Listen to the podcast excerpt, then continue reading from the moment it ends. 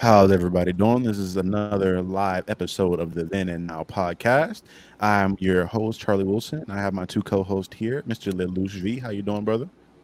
Doing pretty good, man. And to my right, I have my other co-host, Mr. Ethan King of the Comics Murphy. How you doing, brother E?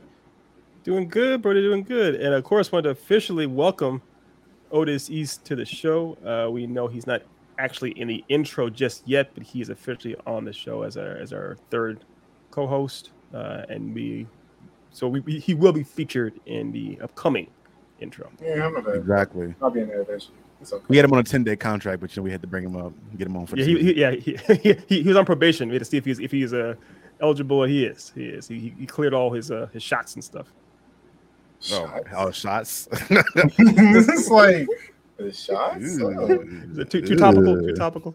Look, just a tad, just a tad, just a tad. Like, we, we're not talking sports today. It's too topical. No, Yeah. no, no. So I guess we can get into the first topic. Uh, let's just knock this one out, guys, with the what if finale. Now, how did you guys feel about this finale? Did it come up, up to your standards? Was it up to par? Was it what you expected? I guess we'll start with Mr. Lelouch. How, how about you? It was okay. Um, it ended like it, I wouldn't call it a bad ending. I wouldn't call it a good ending either. Uh, it, it happened like you know. There was a lot of things that kind of confused me because like the there's a definite stigma saying like you know, Infinity Stones only work in the universe they came from, so that was kind of weird to me. Uh, you know, the with the Ultron being able to use them however he wanted, wherever he wanted, whenever he wanted. It's like even in Loki, you know, they had the the drawer full of Infinity Stones. Like, oh yeah, they don't work here, you know, because it's not supposed to work in a different universe, but they kind of threw that out the I thought- window. Um, I thought that only nice- applied. Go ahead, I thought, I thought that only applied to the TVA. Like they said, it didn't work in a TVA. Maybe that's how it is for the MCU, but Yeah. in in the comics, like Yeah, yeah, if yeah. you have Infinity Stones in a different universe, like they don't work. Like they're just paperweights at that point. Mhm. But plus, Um, plus they, but- they did it even even with this, and I'm not to cut anybody off or get too far ahead. There's a part where they try to use a device to crush one of the Mhm. stones, and she's like, "Oh yeah, I forgot it wouldn't work in this universe properly." So it- it's kind of they're saying Yeah. even within their own canon, things are different depending on each universe. They're slightly there's they are adjusted because of that. Yeah, but um, Exactly. It was nice seeing you know all the cast come back and like you know they just weren't just wasted characters, but I like I, it was just okay. It was, it was- okay.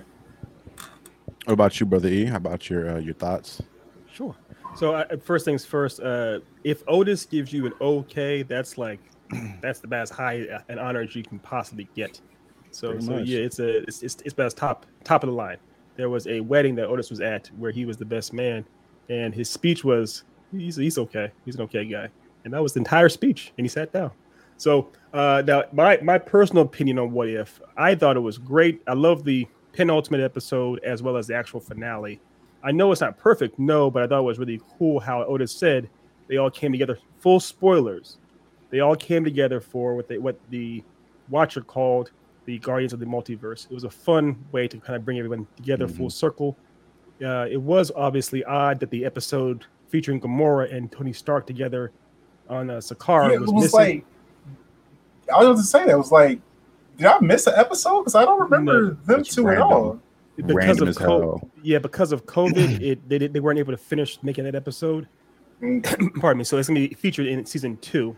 So they actually there was a full episode featuring all the whole things that were gonna happen there. And from what I've heard, the information I've heard, basically it's the idea that in the you know the Avengers, oh, this is your favorite movie of the MCU.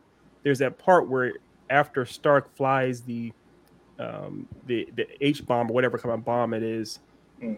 up into the sky at the Oh, if he didn't come back down, okay. if if he if he as he was coming back Oh. down, if Captain America closed it like one second earlier instead of waiting, he closed one second, one second earlier, and so he fell. So so Tony, Mar- Tony Stark kept falling through space, and another portal opened eventually to send him to Sakaar, that trash planet where Jeff Goldblum is essentially. And so that's how Gamora and Tony Stark meet, and that's a whole adventure they have together, and that's a whole episode. However, they didn't because of COVID, they weren't able to finish production on that episode. They said we had to cut our losses. Which episodes we think are the most important? and so they put more efforts into finishing up the, fin- the penultimate and the ultimate finale together as opposed to finishing that one instead. That's how it played out. Um, but uh, all that aside, I do think it still worked. We ultimately realized we know Gamora well enough to know that she's this is the universe where she was, you know, the top dog essentially. And I love the thing I liked most about it was actually how the Watcher. There's a uh, comic book from the 90s. I haven't finished it, but there's a comic from the 90s where the Watcher actually does essentially have to step up and intervene to prevent calamity from, from happening. This is similar enough to that because the Watcher, you got to remember this, he's essentially the person who starts all of this in some capacity because he kept observing Ultron, watch, was watching him uh, carelessly. Ultron saw him and actually was like, "Who was that? Who's saying these things? Who's talking behind my back?" he looked over and saw him and he saw him. And the thing is, Watcher's like, "No, it can't be. No one can see me. I'm the Watcher. I'm Jeffrey Wright." And of course, he saw him and then busted through. He's like, "I found you." He's like, "Oh shit, I fucked up." So all this stuff is him trying to fix his own uh, inadvertent mistake. And I love how seeing him actually come up with a, with a long, elaborate plan that kind of ties everything together for that. So I enjoyed it. Yeah, yeah, I um I felt the same way. Um, in regards to that Sakaar episode, I won't rage on how much I uh, I hate that version of Sakaar anyway, because you know, World War Hulk and all that, or Planet Hulk and all that. Um, anyway, getting into just the what if uh, season for me. I thought it was very fun. Um, it was very intense. Like the first half when they uh when they supposedly beat Ultron the first time. Like I watched it with my roommate. We were like, damn. Like I literally paused it. I'm like, yeah, there's still like 30 minutes of this stuff to go. So something something went wrong, and something went wrong as far as the Infinity Stones not working. Uh, I guess I'll I'll uh, address all the memes as far as Dark Doctor Str- Dark Doctor Strange carrying that entire fight and how OP he is. Like that man is so OD. I'm like, oh my god. Like he was fighting the Infinity Stones combined with the artificial AI. That can he not phase shift in that? I guess. I guess they never showed it, but I'm like, no. wouldn't, he, wouldn't, it be, I mean, wouldn't it be possible he, That's probably such a low level thing for him to do because I mean he has a reality stone, so he can sure do whatever he, he wants. He's like, yeah, I'm not worried about phase. I'm, su- I'm surprised he didn't use it though. Yeah, it, it, it, it did seem like, like when he's getting wailed on, when he's getting like jumped. Hmm? Yeah, he's like, I, I'm just phase shift, and you can't touch me. Right. I, I, think Ultron on some level was like had a little bit of ring rust because he hadn't had to actually fight anybody face to face in such a long time. Really, he fought the Watcher, but that's kind of it. So the idea of him actually having to use the powers to something besides just blowing everything up immediately is like, I don't, I'm not creative enough to, to keep up with this quickly. And you, and you saw him getting mm-hmm. getting tossed from every direction because he's like, I can't keep up with what's happening. I'm not used to this kind of fighting. So that may have been what it was. Yeah, I mean, the way they were attacking, like they were they kept him on his heels. Like it was attack after attack after attack, but not really too much break. So right. he just didn't think to use it. But like, yeah, with, when you have when you have the whole Infinity Gauntlet combined with the powers of Vision, like you got so many options on abilities to use. Just like which which one? Shit, which one? You know? Right, right. It's almost it's burden of cho- of choice. Like I can't I can't decide what to do right now. It's too much happening. I what, what should I do? Exactly. I, um, I felt kind of the same way.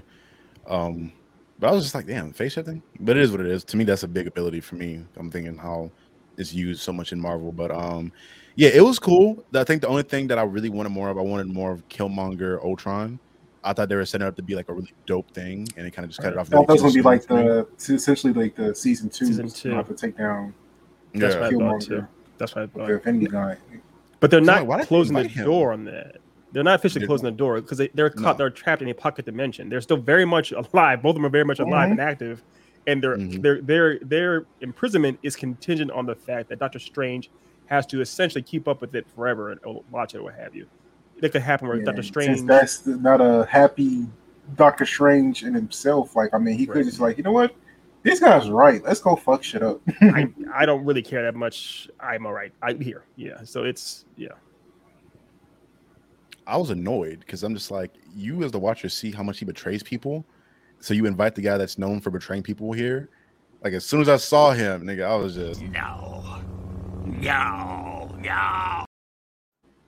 Yeah. yeah. Immediately, yeah, like, why? Like, why is he here? Why pick him on the team? Like, why put him on the team?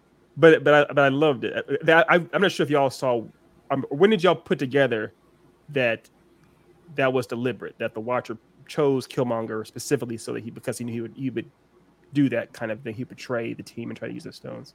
I, I mean, as soon as I saw he on the lineup, it's like, oh yeah, he's gonna do some fuck shit. Like, But but I guess when did you realize that the Watcher deliberately chose Killmonger because he knew he was going to change betray the team?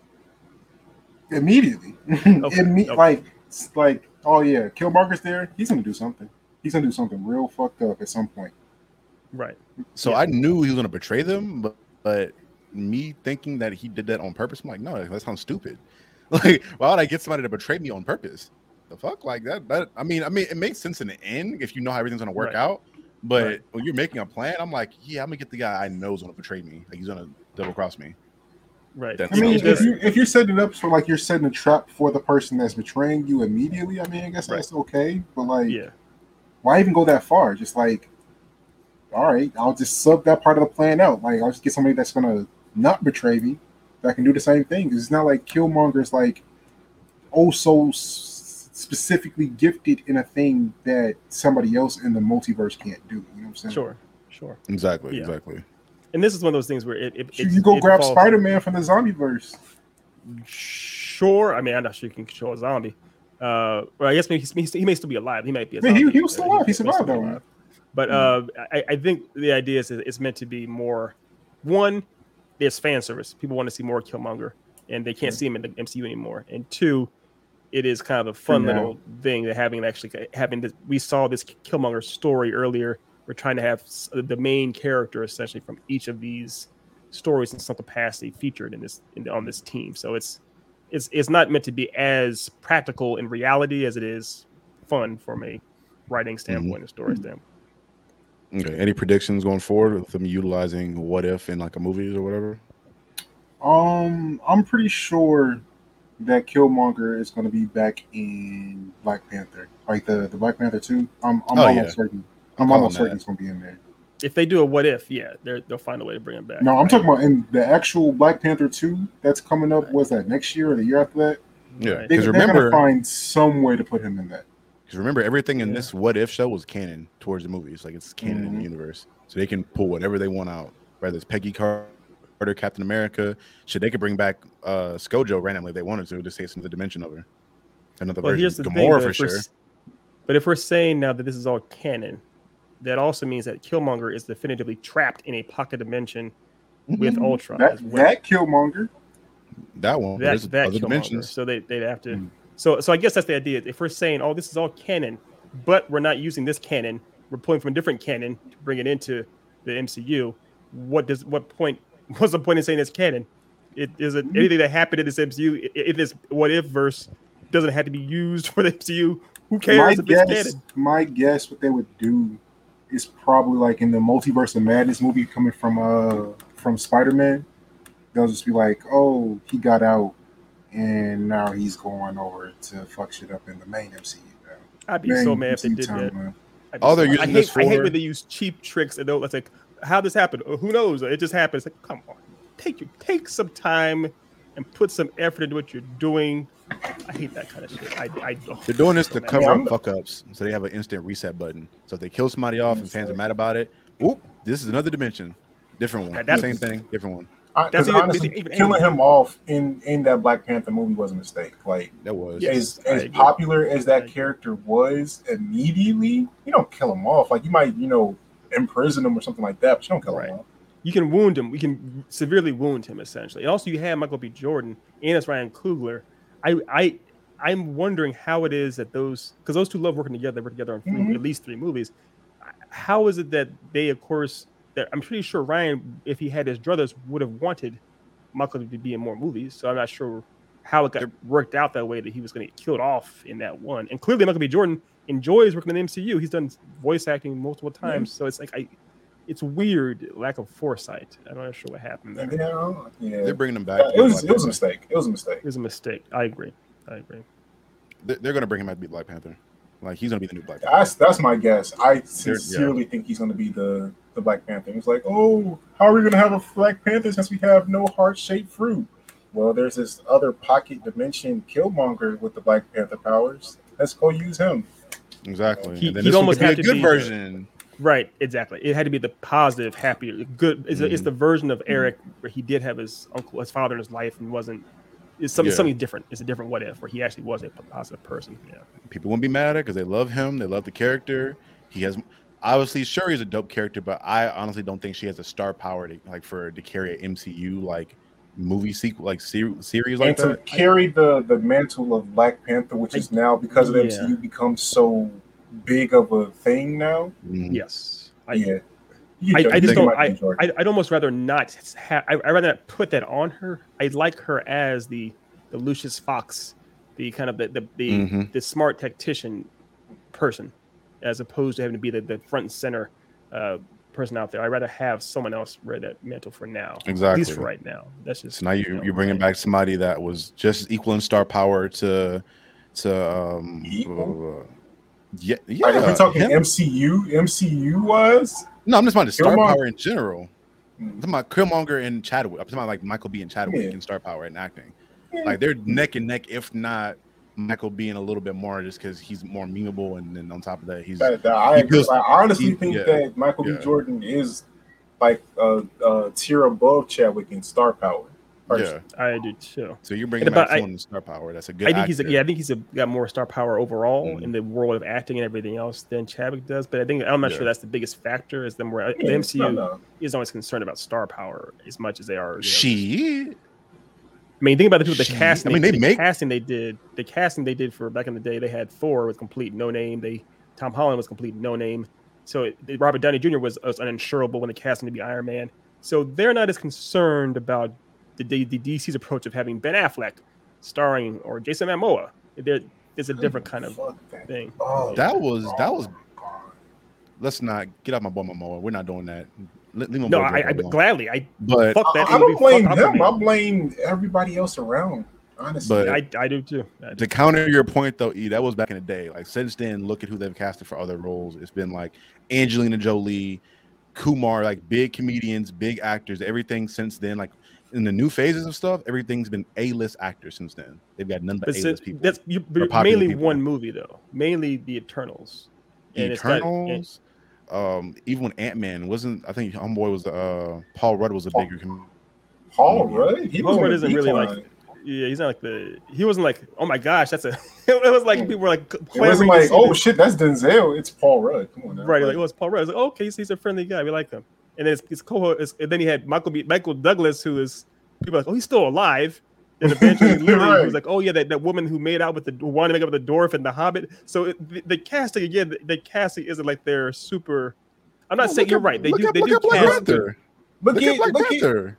But Chadwick. when, when, Michael Chadwick was not. There was he was not a name. Michael he was not a name. and and Jennifer. Uh, You said uh, Chadwick Angela was his name?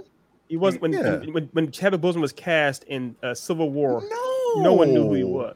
because he'd already He done, had done- he- 42. he had done He'd 42. Jackie Robinson. He'd been in big movies already. 42. The thing was, people. He was not a household name. He was in 42. People, no one who he was. How many, people, how many people saw 42? So when he was cast, I'm saying I'm, I'm not saying how many movies he had come out. When he was cast, pretty much the only big thing that he had done was 42, and then he had Get On Up coming out afterwards. Chadwick Boseman was not a household name at all when he got that Marvel gig. I'll give you that for the white community. Philip Lane, how you doing, What up, my boy? What up, my boy? But within the black community, I think Chad was like my family. My the only thing my grandparents used to watch was like Tyler Perry movies, and my grandpa was very pro. Like he would watch a very poorly made movie and show as long as it's pro black and there are black characters and actors in it, Sure. and black people created it. Within the black community, Chadwick was like, because again, he was playing some of the biggest icons in black history, from Jackie Robinson to James Brown. Um, I think he was a Name- he like name one Thurgood more. Marshall. What he Thurgood Marshall in a movie? But that, again, that was after. Now, so Mm, Get On was Up and, and Thurgood Marshall both came out after the Civil After. War, uh, Marvel Civil War movie.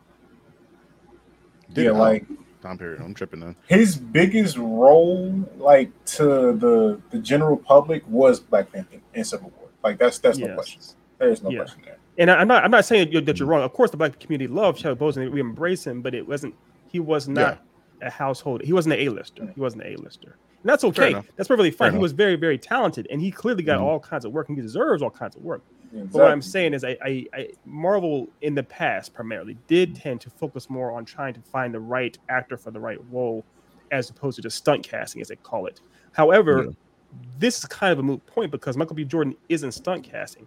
he already did play Killmonger. He does have the star power. Also, he has a fan uh, base. He has Ryan Coogler, Ryan Coogler's endorsement. It's he's people love him. Marvel loves him. Disney loves him. So it, it's it's a no brainer. Yeah. Uh, I'm I'm 100 on board with that. It's uh I, I just don't think that's the biggest factor as far as why Michael B. Jordan should should come back into the MCU as Killmonger. Right. There's other reasons too. Yeah. No, but uh, I agree with you, Blaine. Like a lot of those episodes, if those would have just ended there and they didn't have this finale, they would have felt incomplete to me. So I seeing agree. them again, I think was really important. I agree. I agree too. Mm. I agree with Blaine. I agree with Blaine. Yeah. Exactly. 100%. Moving on into, I guess, the main topic, main segment of the show. This has been a really hot topic show for like the last two weeks now. Everybody's loved it. It is, I think, now Netflix's highest grossing or most watched show they have there. Uh, we're going to talk about Squid Game. Uh, between the three of us, we've already had like kind of a behind the scenes discussion with us yeah. chilling on it. Yeah. But uh, getting into it, I guess we'll start with uh, with Ethan this time, as far as your thoughts on Squid Game and what did it mean to you. Sure. I, I definitely enjoyed. I really enjoyed it. We talked about that before, and we've all seen other examples in this kind of a genre, the survival horror game genre. What I thought worked really well about this was this was the first one, I, the first time I personally have seen a series that did this. So we have much more time to really uh, get invested in the characters themselves individually and kind of uh, be with them and see what their world is like. So when all this stuff starts to happen, the drama actually works. The pathos is legitimate. It's not just a kind of a, a, wham bam thank you ma'am. Like battle royale is fun, but it's that's the thing. It's more fun than it is intense and dramatic. There are plenty of beats, lots of long beats, episodes dedicated to showing these characters suffering, and you feel for them when they're suffering. It's not just uh, eating, eating popcorn and like, oh wow, that's great. It's like, oh my gosh. I mean, I can't tell you how many times I saw people reaction videos, people people crying watching episode six, uh, the best friend, quote unquote, best friend episode. So it's mm-hmm Mm-hmm. I think they did. They did. I think they did a really good job of setting up the characters, doing the world building, and getting the audience invested in things better than most uh, other other aspects, other examples in this genre. What about you, Ethan? I'm not Ethan. I'm tripping. What about you, Lelouch? Um, I really liked it. Uh, I honestly went in thinking that it's like, oh, we got another, you know, uh, we got another Alice in Borderland, we got another Darwin's oh, game. Like I've seen, I've seen this particular format done so many times that I was just kind of like, yeah, it'll be something to watch, but like I'm not like really about to go in here thinking that it's going to be something great. I actually find out pretty pretty good. Like this is a this is not a bad show in any right. It's not really a whole lot of things that I would say that they need to improve upon. This is a good show uh, they they great they built up a lot of great moments in this, especially like you know as you get closer to the end and find out it's like oh, um, not not not too many people making out of this. You know, you know what I'm saying? Like, mm-hmm. uh, but thoroughly looking forward to a second season of that. Um, sad that you can't see some of those characters come back because obviously they're they are gone. But yeah. good show, good show. Right. Yeah, yeah, it's a good show the three things I feel like this show really excelled at were experimenting with the ethics and morality of human beings. I feel like the writing was really spot on as far as like the journey it took you on. It felt really justly paced, paced. Like nothing was really too fast or too long when it came to, when it came to events, and just the acting was really nice. Like I feel like with a lot of things in this genre, it's kind of like, oh, you walk into a room and it's just it's a trap like there's no other there's no other thing to it. It's like, all right, you're here's a human being that's been through a bunch of shit. Here's this complex. I'm mostly thinking about the Saw series. I guess we'll get into that and criticize that. But in that kind of same vein, is like, all right, here is this really weird, brutal way that we're gonna kill you. But and you, I know this person's done something really morally great. They're gonna die now. Versus with this series, it's more so you have situations like that with red light, green light. In the first episode, but you get into other things where like the characters are doing things that are like i guess we'll, we'll, we'll i'll, I'll kind of not spoil too much even though it's like two weeks old at this point but with certain games that require you to team up with people that you think are you're getting them because you're allies with this individual only to have to kill them only have to betray them things like that. It's testing your morality and your ethics as a person which i yes. think is why it's so captivating along with the, how great the acting is Yes. So, and I'm, I'm glad you brought that up. Uh, see. Yo, Blaine, Blaine. I was I didn't cast the old man. Like I didn't think about that at didn't. all until I didn't either. it I was like, oh shit! Like the, so here's the thing about that too, Blaine, is the idea is that the old man he they set it up that he has like a tumor. I mean, this isn't a spoiler. Yeah. That he has like a tumor very early on. And so it also seems like he's senile and has dementia and everything else. So when he seems like he's having fun, it's like He's crazy. more or less he's confused or doesn't quite Yeah. understand the gravity what's going on. I, that's how I took it. If you took it otherwise, more power to you. Um, and then also, I, if Blaine, I mean, so we're not doing spoilers, but there is an episode where it it does focus more a little bit more on the old at this man. Point. Okay, okay, okay, so we're so full. We're doing we're doing spoilers now. Oh, oh we. Yeah, I mean, it's like it's, Uh, it's like two weeks old at this point. It's like no, it, yeah, I, I, I have no problem doing spoilers. I wasn't sure if we were doing them or not, but I'll, Yeah, I'll say can. this. I'll be I'll keep it brief, but just in episode six, uh, I forgot how it's pronounced, but it's, it means it basically translates to best friend.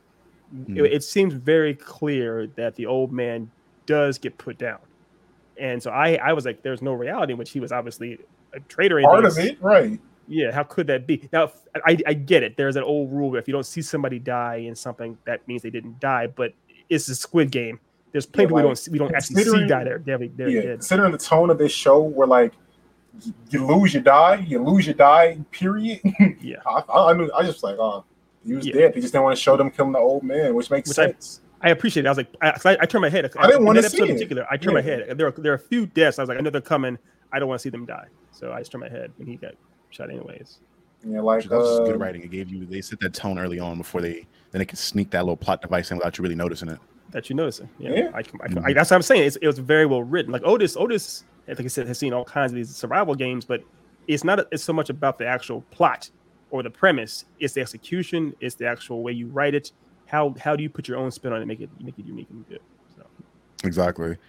Um, also, I was, I was watching like some breakdown videos on it, and interesting enough, even more things that we missed. Like, I think he talked about two instances in the show where with the old man in the red light, green light episode, in the first one, when they highlight everybody in green when they're being shot. If you look at his highlight, his highlight is really thin compared to everybody else's. That's really bold. oh So they, they like gave Oh. him like I guess his uh his protege, I guess the best word for it was like helping him out in the system through it. I think I think it's his when- son, right? Is it his son? I, I He's feel. kind Oh, of is young to be his son? son, doesn't it? Um, I- seemed I- really did they ever say their what They their did not. relationship was? They did they really not ever didn't. say We'll probably that. get into it in the second season. but they yeah they yeah I'm, I'm sorry you're right Dev. You were, you were saying the the, hi- the highlight yeah I- yeah, I- that. Then I think the second part was just like uh in the scene where they're all like killing each other over the night. It didn't end until the old man was like, "I'm terrified. I'm scared. I want this to be over with." They- Then yes once he like, did that they stopped yeah. Like, okay He clicked the button and he was like, "Yeah." Yeah, So yeah. things, subtle things like that that we never you you wouldn't realize on the first go through because you're not looking for it. And you don't Right. notice it. But I'm like the, Right. the why it's something like that that's so good it makes you want to take a double take to come back and you miss things like that. I love stuff. I like that. agree I agree there's also the part I, I mentioned to y'all before how um yeah okay Was I it? think it's his, his I think he says his, I think his protege not so much his uh Was that the son. same person? No, it's not the same person. The, the person that was the front man that was at the base that was wearing the, the black hood and stuff. Yeah. That was not the same person that recruited four five six. That was not, or Gaijin. That was okay. I was about to say. no. Yeah, I didn't but, think it was. uh, Is didn't think it he is he the police officer's brother? I, That's what I'm trying to so figure out. That's what I do think. I do think. Again, they don't, they don't they don't definitively say it. I do think the front man is the detective's brother. There's a part I need to watch it again, but there's a part where he picks up the badge and he's looking at it and stuff, and it feels very much like the front man is like, okay, he's being protective Hmm. of the detective. Detective shoots him, and he's and think about this is Squid Game. He lets the detective shoot him, and still doesn't. Still, they don't kill him. Takes, But you know- man. You, you- it's like a, a shot in this genre of things. Like, oh, if it's not a kill shot, he survived it. He's right, okay. right, yeah, yeah. So I, I, I, very much, and then, then also he shows him his face. The detective never even asked to see his face. Hmm. He removes his mask and shows him his face. I'm guessing it's almost to calm him down or to talk to him. Essentially, it feels very much like that was a deliberate thing. Otherwise, why bother showing him your face? So I, I do think that it's his brother, but also I'm hoping in season two they would get into why or how his brother ended up doing this type of stuff because they did show in the records that his brother unless I'm wrong, correct me if I'm wrong, oh, and Charlie, it shows that his brother won his Squid Game. And so it may be Yeah. that what happens to some of these winners is they become the front men for these things. Once they've won, they can have that choice or whatnot. I guess you and Blaine had the same That thoughts. I didn't even think about that, Blaine. Uh, he might have won it before, and was like, "Well, fuck it, I ain't got. I'm, I'm already rich. Um, why not come back?" You're right. Because like in the in the beginning, didn't the old man vote to continue the game? Actually, No, he he shut it down. No, he voted to shut, end he it. shut it down. He was Oh, he he was the last vote? vote, and he shut it down. Yeah. Yeah. he wanted everybody to go home and come back. He wanted them to come back on their own accords to clear his conscience, Right, which made is no the- sense because you killed everybody else to start the game. So I don't yeah, understand that's, that. That's, that's- yeah, that's true. But that, but if there's that, if you get a chance to go to go back and watch it in episode two, when he has a conversation with Gi-hun at the, I guess the restaurant or whatnot, that conversation is very much like the idea of what what the old man is saying. It's like it's more important to have something to live for than to waste than sit around waiting for nothing. It's, it's kind of kind of it's it's much more. It's a lot more weight to what he's saying there, and also you see again he's smiling in that conversation, talking to him. He's also talking, he's also talking about how the time he had there already was more. He was, he was more alive doing that than he'd been in years. So it's kind of like he's clearly already saying like, I enjoyed that. I I want you to come back there with me. So man, like, did you like definitively like at the beginning of this show? Did you see it coming down to only one survivor? no, no, no, no. I didn't. I didn't I see did that not. coming. I but once it, but once it hit tug of war, I was like, oh okay, yeah, they're all- hmm That was It's when I was they're- like, they're not- oh, they're not- this is- yeah. they're trying to kill people, kill people. Okay. yeah. And I mean, I, before- f- I figured it'd be one person because they made it a point. They with the prize money, they never talked about splitting it with people. They talked about if you die, then it splits the families of people that die if you leave. which it is here. true, which is true. So I it just seems like so one winner. Unforgiving that it's oh, out of 456 people, only one of y'all is getting out of here. By the way, all that are still willing to, to join in on this. Is like you realize that means that it's insane the odds of you actually surviving it. Uh, Yeah, that that show that show is great. Um, I, I, I enjoy it. I guess definitely really quickly, since we've all finished the show, let's give this show a quick rating out of ten. But we'll give it a. Out of how many- how many dirty saxophones are you giving this out of ten? Uh, Dirty let's start with saxophones. Dirty saxophones. We'll give it to E. Oh, me first. Okay. Uh, I I'm sorry. I, I got to give it a 10, yo. I'm sorry. Ten dirty saxophones. Uh, how 10 about, dirty how about saxophones. Well, no, what? No, we ain't do dirty saxophones because I feel like I feel like I've heard that somewhere before. We'll do a. We'll do a. Ye- 10 yellow belly 10 energy clocks, how about that? Or 10, okay. I thought, I thought we'd do your hats. We 10 can get a, yeah, a we'll do- graphic made with, with your hats, uh, Dev. Yeah, I'm, I'll, I'll make that in post. I'll try to. Well, not this is a live show, but from now on, when we do reviews, we'll we'll do that. Yeah.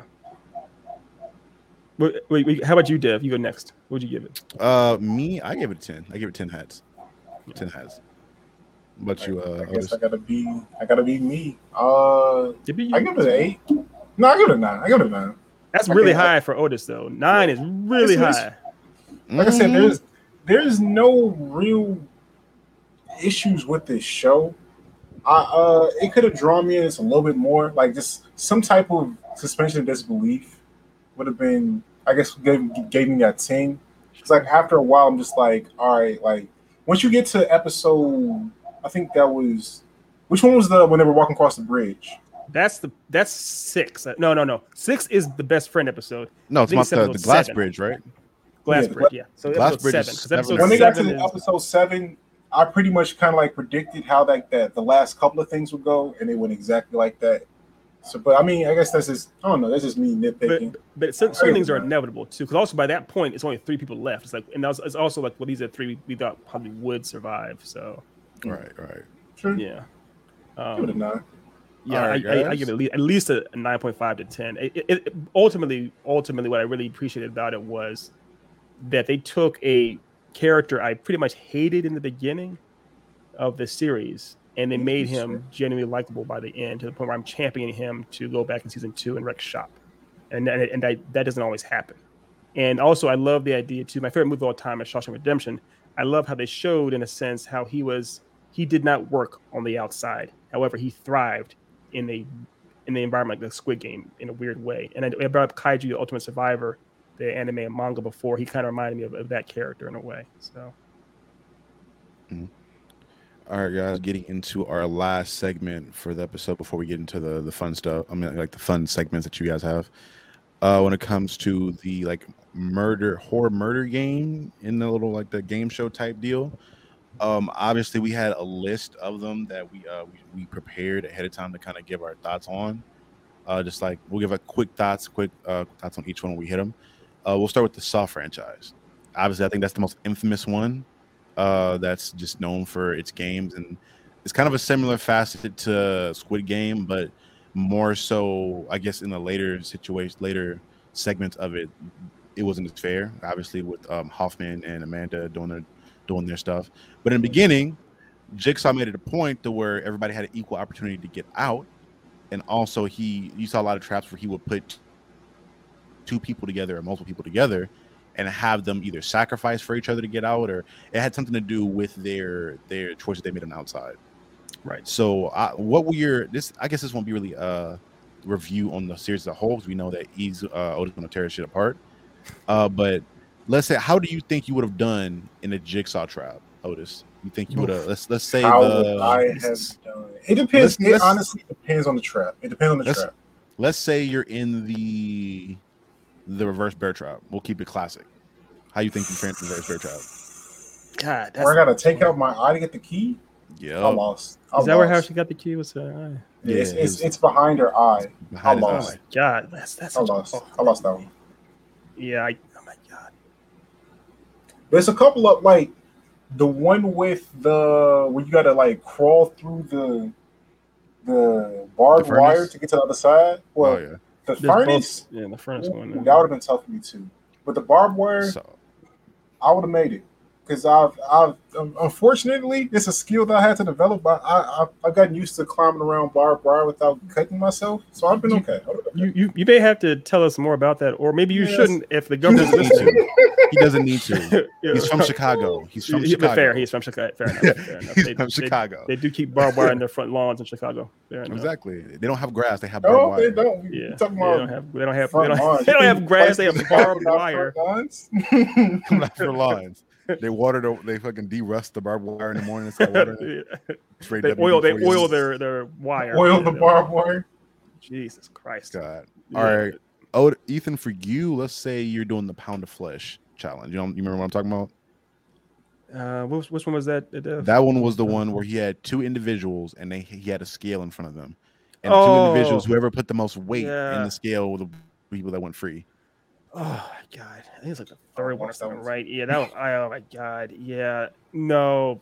no. You're a I- bigger dude, so I mean, maybe you can you well, your arms probably I weighing more than somebody else's arm. I Jesus Christ! No. Yeah, I remember that challenge. That was terrible. I I couldn't do any. I I will say right now up front, I don't know that I could survive any of these chal because the the Saw challenges in a way aren't designed to have victors or survivors. It's almost like I'm going to make you suffer, regardless. You could suffer enough and survive, but I feel like you've done too much wrong out there in the real world. And I want you to suffer, and then maybe you can survive and learn from it. So That's slightly incorrect.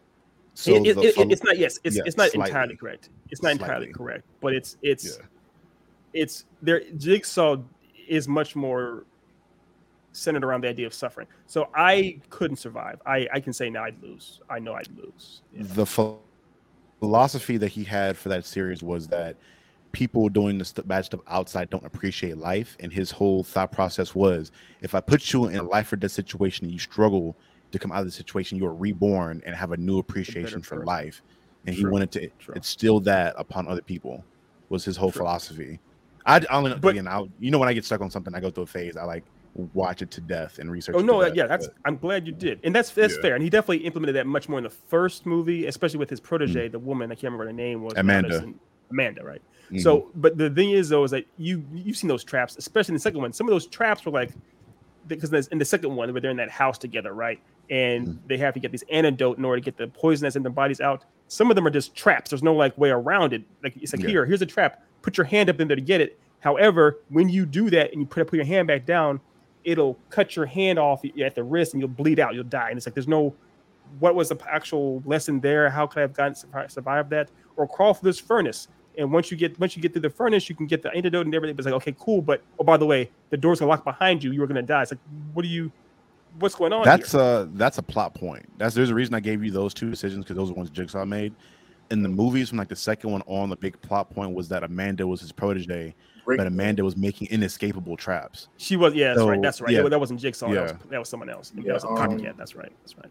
This was this was actually going to since we were on murder games. This was going to be my my segment that I hit on for my you know isn't really that good because So, of say that then. specifically for that specifically because if you're building a this series of franchise around these games and you intentionally make it a plot point for your character to start making unwinnable games like what's the point of the series anymore at that point you know what i'm saying like It's torture porn. It's just, it's just, but it's just torture porn. Yeah. I think that's, that's that was the point of the series in general was the fact that they're because in the third movie he tested her. Remember, he he had some long, elaborate way of testing his proteges, and they well, she failed and she died. and that's the thing But, like uh, she she actually passed she passed his Originally. his his Original testing yeah. and she still became a protege so it's She- like She passed the Why? original one.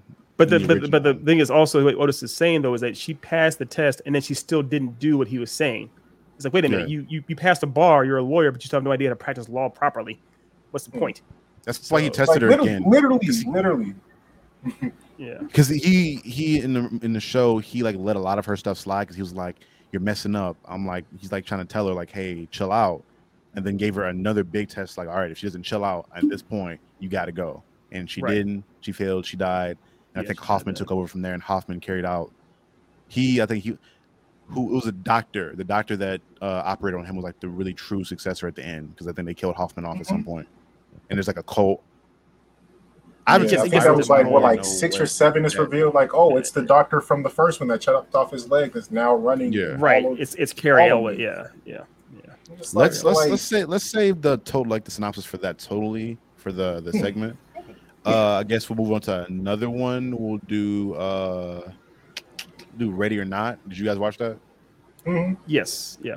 Yeah. Did Just you- just to double check though, Dev. So Ready or Not was the one with the person who grew up in the con who escaped the commune that she grew up in that was fighting against the people in the That house. is that's your next. Ready Oh, or Not that was- was yes. Ready, yeah, Ready or Not was the one where the woman was marrying into a rich family. Right. And they, Oh, they- that- that looks like okay. Margot And they, they were sister. started at Yeah, that yeah. banquet. They started at Yeah. that banquet. Okay, Yes. Yeah. Okay. Uh, by the way, Blaine or anyone who else is watching, uh, again, we're, there will be some spoilers. So if you guys haven't seen these movies, these movies are years old at this point though. If I hadn't seen these at the Yeah, but years, s- man. yeah, but still, you know, it's it's it's just give a fair warning. It doesn't hurt to warn people that we're doing it. Fair Yeah, enough, fair sorry. enough. As, You're- as, you're- as you you're as you more kind than I am when it comes to that.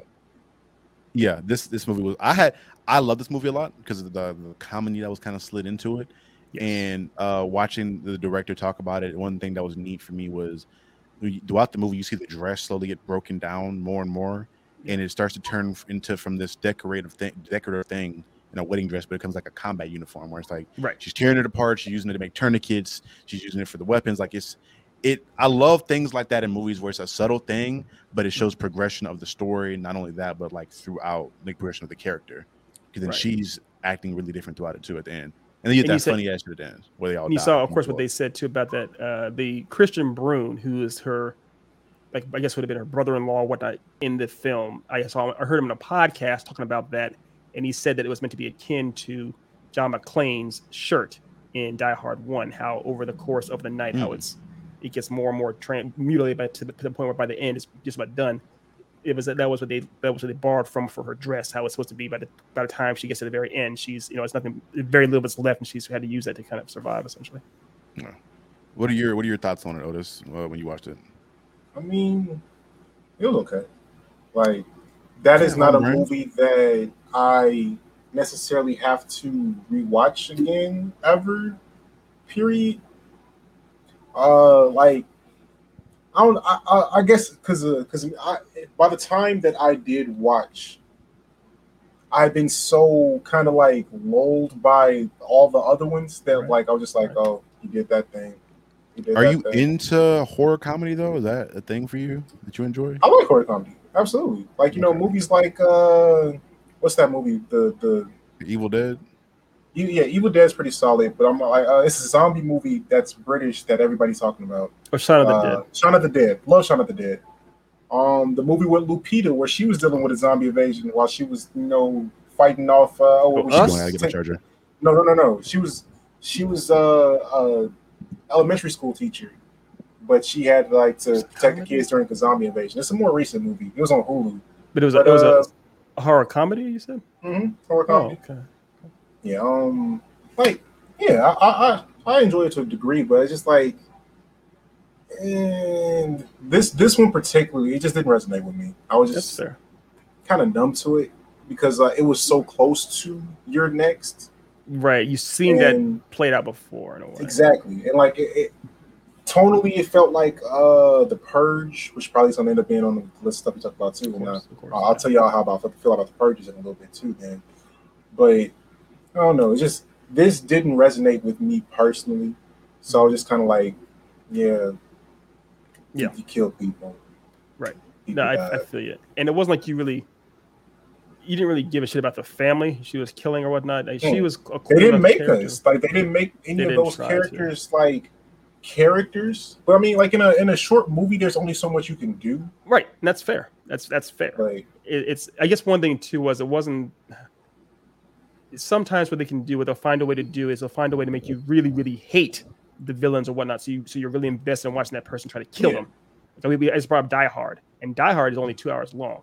Uh, I think I think it's only a little bit longer than this movie. You really want to see John McClane kill Hans Gruber, and you want to see him kill that blonde dancer guy. They find the, the little ways make that happen, get you invested in wanting to see that vengeance happen. Uh, they don't is, exactly make you as invested in make, making seeing Margot Robbie's look-alike kill off everybody. You like her enough, you do like her, but it's not the same thing. However, one thing I did, like one thing that was fun about it, it was at the very end, was the bizarre supernatural element as far as like, oh, by the way, everything is hundred percent true. If this doesn't happen, they literally do explode on impact or, or, you know on, on site. No, what, what questions asked? Like, I was like, whoa, I didn't see that coming. All right, so yeah, and honestly, because the rest of the show, uh, movie had been so grounded, that kind of that kind of threw me off. But it, it, it wasn't. It's not like a bad. a it wasn't it wasn't, wasn't poorly just- made. It just didn't Yeah. you know, wow you. Yeah, I feel you. I feel you. I feel you. I do. I think it, it's one of those things because it came a little bit late in the game. If it had come out, you know, earlier, if they had made Yeah, this if, movie if ten that years ago, drops before you know, even if it drops around the same time as like The Strangers, like to be like a tonal shift or something like that, right? I would have probably been more receptive to it. I agree. But I agree. with it coming after a flood of those type of movies, I was just like, yeah, it's, it's just another one. it's that much harder to stand out. And that's I mean, that's getting back to Squid Game. That's why it's, it's it's that much harder to stand out in the genre when when things have been already done so much before. Mhm. You know. So Okay, guys. Uh, my bad. I'm having. I was having. My computer was getting low on battery. I had to find my charger really quick. Still gotta no, find it, perfect, perfect timing. Mo- Perfect but timing. Moving on into, I guess, the last, uh, last two segments because we're getting close to an hour here. Uh, I guess we'll start off. I think on the plan we had it starting off with the. Was it really that good? So we'll go ahead and get that started off. was really good. And obviously, you uh, like we gave away. We started to uh, started to get into it. That you said you had the Saw series picked out for this, right? I did. I did have the Saw series picked out for this. Only reason because it's like you cannot go and set your rules first, like especially in a horror movie, because horror movies are always dedicated to, to specific rules. Like whether you're a slasher movie or a monster movie, there are rules that you go by, period. But when you dictate, well, first of all, like Saw is one of the first of its kind. Like that that whole murder game thing wasn't really a thing before the Saw movies dropped. But after it did, it became pretty uh, repeated thing in the you know in the horror movie genre. But when you intentionally build your rules and then intentionally break them, what's the point of the rules? You know what I'm saying? Like that is that is a major like you don't you don't make a Jason movie and then like just say oh we're gonna uh I don't know think of a major rule breaking that you don't you don't kill off Jamie Lee Curtis in the first movie because she's she's the she's the reason for uh, Michael Myers being Michael Myers to that degree. Like that's part of his hatred. If you establish a rule in a verse and you build a character that goes against those rules, like what is the purpose of that verse essentially now? Like what does that do? I think they did so much damage to that series with doing that and then having to replace the villain, then having to replace the villain again, that it really took the depth of everything going on behind the scenes out of it and that was the best part of the Saw series to me. Like, it's not necessarily the people going through these crazy, gruesome deaths that brought my attention to the series because I mean, yeah, it's not necessarily something that you see often, but in horror movies you see gore, like it's expected. But I don't know, you don't make rules just to break them, in my opinion, when it comes to movies. I just leave it at that. So to counter one of your, oh, we got a comment here. Yeah, to counter one of your points with that, I do to give some saving grace to the series. I will say this is a case of James Wan procrastination again, where he only did like the first two movies. So if your director and the person creating your series that made it pop and begin with did not finish the series, it's going to be kind of hard for anybody to come after to capture his vision or what made the series good because it's not the creator. It's very very rarely do you have that where the creator cannot be there and somebody can pick up where you left off and make it just as good. And plus to add to the point about creating a character that goes against it, I think that was part of the story because if they just went the whole story with Amanda and Hoffman just following his rules, I mean, you, you could write other stories, but it'd be very, I feel like, lackadaisical because Jigsaw was such a good, damn near perfect killer. Like he almost never got caught unless he wanted to get caught. So if he has help with people that he's teaching, how interest, interesting of a series will you have with people that cannot get caught unless you want them to get caught? And why would he want to get caught outside of him training and testing his other proteges? But like, you want the game to continue, so you wouldn't even want the person to get caught. So like, I feel like that. That's I don't know. Like, if you are making a series about a, a killer, like you mm-hmm. like the series ends when your killer is either dead or caught. So knowing that he trained up somebody else, like after how thorough of a person that John was, mm-hmm. to still allow them to be breaking his own rules. I don't know. I, I could just be, you know, talking on my ass with this, but it, it just bothers me. It's like, and I you, I, I, can't even say that it's because of like the switch because Amanda started breaking the rules in the second movie, which is right, still right James Wan. Yeah. Yeah. Like, yeah. so like he didn't allow that though. So I don't know if you watched up until I think it was the third or fourth movie where you by the end of the series you see that whenever somebody started to fuck him and break the rules, he had another, which is again, was probably bad writing on his part, where he had another protege randomly that he encountered in the story earlier that he's using to test them. So with Amanda, it was Hoffman, and she didn't know about, well, they knew about each other, but they didn't like each other. So hmm. okay, Amanda's breaking the rules. I'm gonna use Hoffman to help me test her. All right, she failed. Now Hoffman's breaking the rules. I have the doctor to help me test him. Are the doctor's not yes. around? Then I guess they go into all the prequel stuff that's get, it, gets really convoluted. But he always has another protege in the shadows that's testing. So the whole thing is with him also with like you said, stuff usually ends when the killer dies. So his point is he knows he's dying. He has cancer. He wants his the biggest thing he wants the most is for his stuff to continue on. And the biggest struggle is finding somebody that shares your ideals. And so that he's having to go, he's rapidly going through these proteges because he know he doesn't have time left and he has to get an apprentice now if he wants his right. work to outlive him. And I think that's yes. part of the reason why the show's so convoluted. Go ahead. You yeah, have something to say, uh, Ethan? That yeah, I, I, actually agree with both of y'all, and I agree with Otis too, in the sense that I don't know that it's it, it is the, the Saw franchise. That first one, especially this is a, this is a pretty cool idea, pretty cool movie, well executed. Then the second one, I, I, still enjoyed it, but it was a different different vibe in a way. And then it, it, became very very much like just torture porn. And it's like this is no longer at all yeah. what it's supposed to be. There is no ethos here.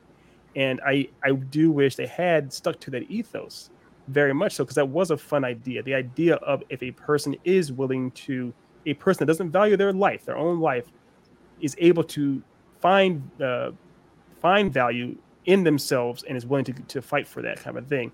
It is actually similar to Squid Game in some sense. You saw how, again, I keep going back to Gi-hun, how when he was pushed again back against the wall, how much he thrived in that kind of an environment in Squid Game. So I wish they had adhered more to that in the Saw franchise instead of falling away from it and just making it just weird torture porn. I get it; the games are fun to look at. It's, it, they're very creative ideas, but it's a very different thing. So exactly.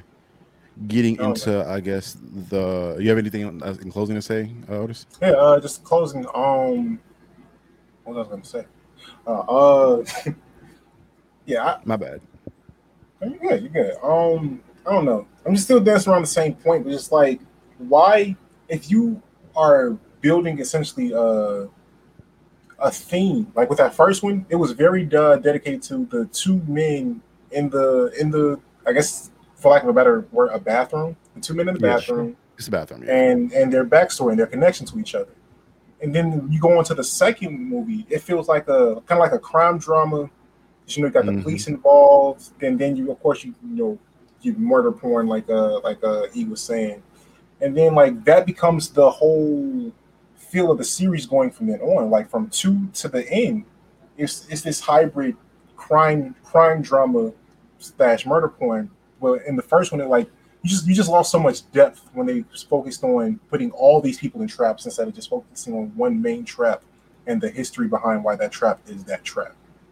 That James could have been Wan dilemma. interesting if they had done that. If it had been all because obviously the first one was very very low budget. They didn't have options, but it would have been interesting if essentially all the movies, it's each each of them is like an anthology series where you're seeing a single trap that two or more people are in trying to deal with it. And on some level, that's kind of what the second one's like. The trap is the house and the numbers itself, but the multiple traps much bigger bombastic budget. But it would have been unique if they had had every single movie is one trap and you see one or two one or more people trying to figure out how to survive it and you see the backstory the history in that movie explaining how they got there that'd been different that'd been something Well, that's the James Wan dilemma. You start really strong, and then you just either don't finish it, or you have a really bad second movie. but so we have to now now No, did, wasn't it james wan that did malignant yeah, no. i think it was it was, him that did malignant right Let's, let's find Was out. Yeah because he I did he could did be the wrong. I feel like- conjuring Saw No, he did the Conjuring. Aquaman. Like he's yeah he's, it- yeah he he did decently. he's really good or decently good starting movies for a series, and he never it never goes good after that. No, but if if James Wan, I, I'm not sure how many people have. I'm not sure if Blaine has seen Yep, him. but I James know Wan, he's Char- the screenwriter for it. Okay, okay, okay. So if if James Wan did amazing movie, saw an amazing movie like The Conjuring and you know other very competent films, and then he still did Also Malignant, it's just forget that shit. it's just to show how anybody can have a weird day. Because you've seen Malignant with Charlie, you've seen Malignant, you've seen that movie. Yeah. Can, is it is it feasible that the same person who wrote a gripping, tense movie like Saw One also made *Malignant*? It's like, yes, what are you I think talking about? I feel like he experimented a lot with that movie Yes, because again, the cinematography for that movie is amazing. Like it looks, yes, great. it is. the writing But, is very experimental, and the concept isn't all there. yeah, yeah. But we- we- don't worry, we're gonna have an entire week dedicated dedicated to Oh, we *Malignant*. can definitely do a James Wan week. That's easy. we do a I'm James done, yeah, Wan we week do for that. real. Yeah, we'll do. and We we'll can get do an dedicated *Malignant*. Yeah, that's That'll be an edited episode once we get the new hardware in. yeah, right. On, right on. Um, getting into the last segment for the episode, since we're approaching an hour, uh, Mr. Ethan, you have your segment. All right, ladies and gentlemen, welcome to Either Or. Either Or is a segment where I pose two hypotheticals to my co-host and any, any guests that are in the chat, and they have to, of course, give me their answer as to whether they believe they should do either of the choices and have to show their work. So this week's Either Or is obviously themed after the whole survival game, and but it's a bit more specific to the point. Either you have to sacrifice your friend for your survival or kill them and live with the guilt. That's it. It's episode number six. Simple, straightforward. What would you do? And I'll go with I want I want to hear you first, Charlie. What, what what level of friend is this? Is this like a best friend or this like an acquaintance? So let's say it's it is in fact someone uh, it's someone that you before you knew about this situation i'm playing it by the ear by ear along with the show this is someone that you more or less said hey i am counting on this person for my own life i'm trusting my life to this person someone that you care about and know well enough to trust your life with them that's how close you guys are hmm and then that that's that's the level of it. If that's your best friend, if that's your lover, whatever it is, that's how close you are to this person. So I'm either watching, I'm either letting somebody, somebody, someone, or something else kill them while I do it myself. Essentially, This is No, now you are- six of Squid Game right now, basically. That's what I'm, that's what I'm hearing. Sure, yes, and and, and the thing is, it, it is um, there is some plausible deniability on you, but you are directly involved. You are directly and knowingly involved with their death. In the same way episode six was with the marbles. They, you know that you winning means them dying. Mm-hmm. I would have to go with live with the guilt and not to kill him and live with that guilt because I'd rather me do, especially when we're in a situation where it's like the episode on episode six, I think, of Squid Game, where we both know that whoever wins is going to die. Well, we have that understanding of like we're going to do some fucked up shit to each other, but we know it. Versus him not knowing, I just have to kill him, and me living with that. I feel like those two things a little bit different for me. I feel like it would be incredibly difficult, but I feel like over time, with I, I could try to get my mental right. It'd take a long ass time maybe I never get hundred percent right, but I'd rather me have a mercy killing with my best friend versus me sacrificing them to something else that may like ravage them or you know I don't know if, what's going to happen to them and to die versus me just I'll give them a quick death, mercy okay. killing against mercy killing. Okay, that's that's perfectly fine. I mean, there's it's is it almost an impossible choice? So I, yeah, I feel you. Mm-hmm. Um, Mr. Um, East. For me, it, it is really situational. If it's Squid Game exactly where like we're doing this for like like because like put this like for most of those characters if they go out of the squid game and survive they're fucked anyway. You know what right. i'm saying? So like they're they're they need that money to survive and for other people to survive. So if it's in a situation like that where i'm doing this for somebody else then yeah i'm uh, i gotta make it through because i have to i have something to do. But like if if you're just like yeah gun on the table one of you can walk out this room the other one can't you go ahead. Uh, I'm, I'll, I'll stay here. You know, you can walk out. I ain't gonna make you do the deed. Okay. Yeah, that's interesting. Yeah, that's kind of how. Yes, I think given this, it's obviously it's context. In the context of the Squid Game, pretty much all of us would probably try to survive and deal with it. That's. I mean, obviously the old girl didn't. She's like, I, I throw the game. I rather you hearing your backstory, your life. You have something to live for. I'd rather die than you.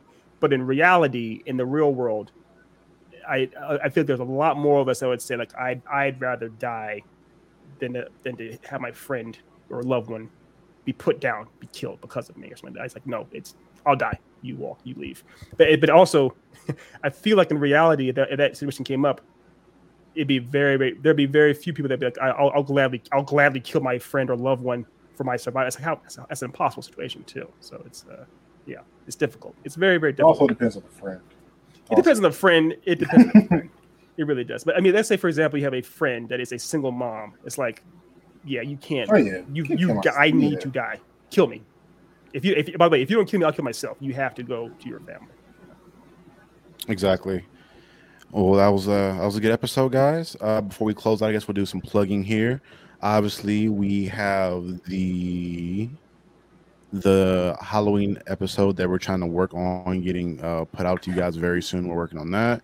Uh, it'll be a little easier now that we have an improvement in hardware coming our way, so I'll be able to get a lot of the editing for that done really soon.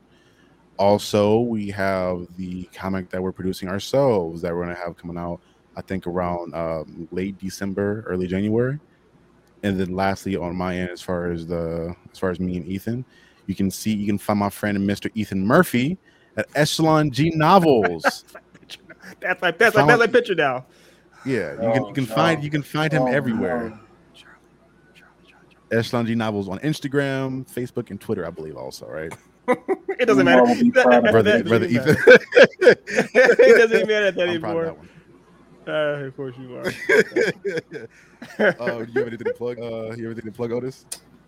Um, we we have decided on what our next tournament is going to be on December 10th. Uh, it's going to be Super Smash Brothers. Uh, getting a, so I'll be getting a hmm. flyer together. Well, I, I have been getting a flyer together for that. Should be dropping that tomorrow, if I'm not mistaken. Yeah. Now, oh, we'll you said Super Smash Brothers. So you mean there? You mean melee? No, Ultimate. Which, Ultimate. Okay. Super okay. Smash Brothers Ultimate. Yeah. So we'll have a commercial for that. Sora, Sora got put in there. It only makes sense. Sora's in there now. Damn, I am mm-hmm. That was the final character. Sora. Final, okay. All right. Well, this has been another episode of the Then and Now podcast. Thank you everyone for watching. Blaine, you've been a dope, uh, dope watcher. Thank you for the Thank comments you, and coming in. Uh, we will see you guys next week, uh, well, next Sunday, five thirty sharp, uh, for the next episode of the Then and Now podcast. See you guys next week.